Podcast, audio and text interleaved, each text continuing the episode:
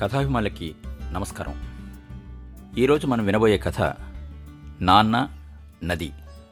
రచన శ్రీ సత్యం శంకరమంచి. ముందుగా రచయిత శ్రీ సత్యం శంకరమంచి గురించి నాలుగు మాటలు. శ్రీ సత్యం శంకరమంచి ఆకాశవాణిలో వివిధ హోదాల్లో పనిచేశారు. రేపటి దారి సీత స్వగతాలు ఆఖరి ప్రేమలేఖ ఎడారిలో కలువుపులు మొదలైన నవలలు రచించారు.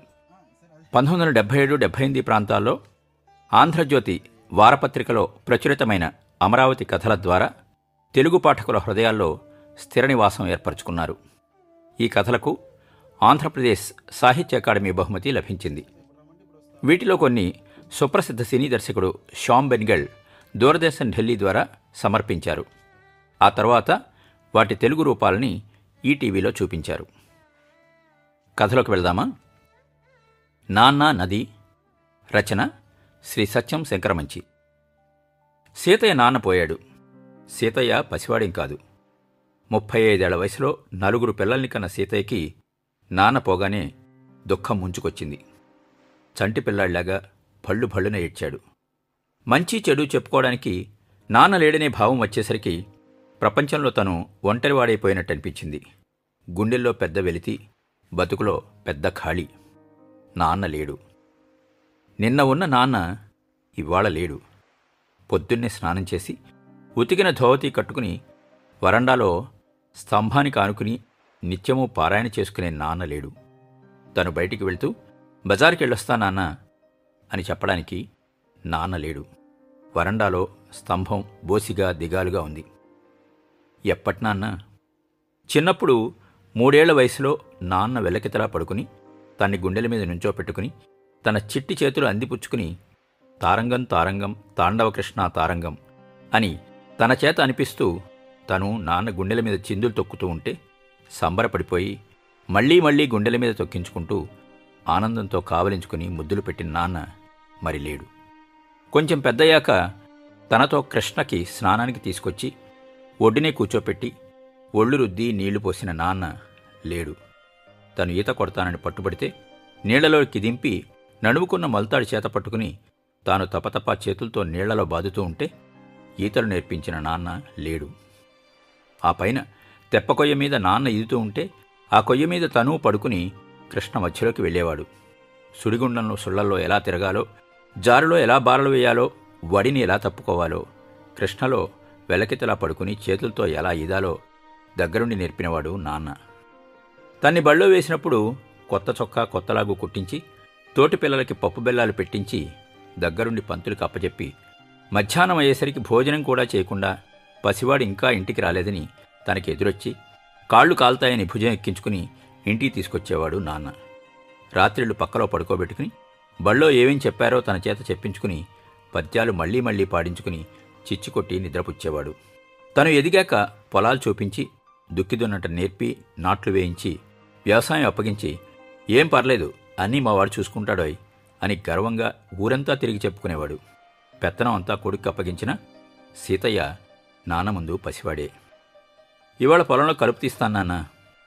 ఇవాళ కొబ్బరి పచ్చట్లో కారం ఎక్కువైంది కదా నాన్న అంటూ ప్రతి చిన్న విషయం నాన్నకి చెప్తూ చాకలి నీలిమంది ఎక్కువ పెడుతున్నాడు నాన్న అంటూ నాన్న పంచె సవరించి పాదాలు ఒత్తుతూ మెల్లిగా వేళ్ళు లాగుతూ ఆప్యాయంగా ఒళ్ళంతా నిమురుతూ పసిపిల్లవాడిలాగా నాన్నని అంటుకుపోయేవాడు సీతయ్య. నాన్న అన్నీ వినేవాడు. నవ్వుతూ ఊకొట్టేవాడు అలా ఊకొడుతుంటే గుండెకి హత్తుకుని ఆశీర్వదిస్తున్నట్లుండేది. ఇప్పుడు ఎవరు తల నిమురుతారు? చుట్టాలెవరో అంటున్నారు. ఆయనకేమండి దేవుడు? లక్ష్మీదేవి లాంటి కోడల్ని తెచ్చుకున్నాడు. ముగ్గురు మనవల్ని చూశాడు. మనవరాల్ని ఎత్తుకున్నాడు. శ్రీరాముడు లాంటి కొడుక్కి పెత్తనం అప్పగించి నిశ్చింతగా వెళ్ళిపోయాడు మహారాజు. ఈ మాటలు సీతయ్యని ఓదార్చలేకపోతున్నాయి. తను నాన్న లేనివాడయ్యాడు. నాన్న కావాలి. సీతయ్య తల్లి దొడ్లో ఏడ్చి ఏడ్చి పడిపోయింది. తెలివి తెచ్చుకుని తులసమ్మ దగ్గరికెళ్ళి అమ్మా రోజూ నీకు పచ్చగా పసుపు రాసి నిండుగా కుంకం పెట్టి మొక్కుకునేదాన్నే నా పసుపు కుంకాలు లాగేసుకున్నావా అమ్మా? పుట్టింటి నుంచి నా ముఖం మీద బొట్టుండేదే. ఇలా మోడైపోయిన నా బొట్టు లేని ముఖాన్ని నేనే అద్దంలో చూసుకోలేదే. ఇక నలుగురికి ఎలా చూపించను? అంటూ తులసమ్మ గట్టు మీద పడిపోయింది. సీతయ్య పిచ్చిచూపులు చూస్తున్నాడు. నాన్న కోసం ఇల్లంతా వెతుక్కుంటూ ఉన్నాడు. సీతయ్య నలుగురు పిల్లల్ని ఎవరో సముదాయిస్తున్నారు. సీతయ్యకి నాన్న లేకపోతే ఉన్నట్టుండి వయసొచ్చి పెద్దవాడై ముసల్తనం వచ్చినట్లయింది. చుట్టాలెవరో పోయిన వాళ్ళు అదృష్టవంతులు. కానివ్వండి పనులున్నాయి అని తొందర పెట్టారు. నాన్న అంత్యక్రియలు పూర్తి చేసి కృష్ణకి స్నానానికి వచ్చాడు సీతయ్య. అదే కృష్ణ. నాన్న స్నానాలు చేయించిన కృష్ణ. నాన్న ఈతలు కొట్టించిన కృష్ణ. నాన్న మునకలు వేయించిన కృష్ణ.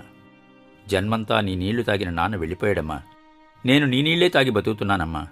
నాకు నాన్న కావాలమ్మా అని భోరుమన్నాడు సీతయ్య. సీతయ్య శరీరం కృష్ణ సీతయ్య ఊపిరి కృష్ణ సీతయ్య రక్తం కృష్ణ సీతయ్య ప్రాణం కృష్ణ సీతయ్య కన్నీళ్ళు కృష్ణ. కృష్ణ కృష్ణలో కలిసిపోతోంది. కృష్ణ కృష్ణను అడుగుతోంది నాన్న కావాలి అని. కృష్ణ నిండుగా ప్రవహిస్తోంది. సీతయ్య మాటలు వింటూ నిబ్బరంగా సాగిపోతోంది. ఓదార్పుగా సాగిపోతోంది. నిట్టూర్పుగా సాగిపోతోంది. బుజ్జగింపుగా సాగిపోతోంది. కాలం ఆగదు అన్నట్లు గబగబా వెళ్ళిపోతోంది. మహాప్రవాహంగా సాగి సాగి వెళ్ళిపోతోంది. నా నా అంటూ సరసరా వెళ్ళిపోతోంది. సీతయ్య నాన్న అంటున్నాడు. కృష్ణ వింటూనే నా నా అంటూ పరిగెత్తిపోతోంది. కొత్త నీళ్ళు నానా అంటూ వస్తున్నాయి. నానా అంటూ కిందకి వెళ్ళిపోతున్నాయి. మళ్ళీ కొత్త నీళ్ళు నానా మళ్ళీ మళ్ళీ కొత్త నీళ్ళు నానా వచ్చి వెళ్ళిపోతున్న నీళ్ళు సీతయ్యకి ఏదో చెప్తున్నాయి. నాన్నా నాన్న అని వినిపించింది. అది సీతయ్య పిలుపు కాదు. సీతయ్య రెక్కించి విన్నాడు. ఆ పిలుపు సీతయ్య కొడుకులది. నానా అంటూ పరిగెత్తుకొచ్చి అంత పొడుగునా కిందికి వెళ్ళిపోతున్న కృష్ణ చెప్పింది. పిచ్చి నాన్న నిన్న వెళ్ళిపోయాడు. సహజమే. వెళ్ళిపోయిన నాన్న గురించి బెంబేలు పడుతున్నావు. మళ్ళీ నీ పిల్లలకి నువ్వు నాన్నవి అని గుర్తు చేసుకో. కృష్ణ నానా అంటూ రయ్యమని వచ్చి రయ్యమని కిందకి వెళ్ళిపోతోంది. మరి విన్నారు కదా? ఇది ఇవాల్టి ఎపిసోడ్. మళ్ళా వచ్చే వారంలో కలుసుకుందాం.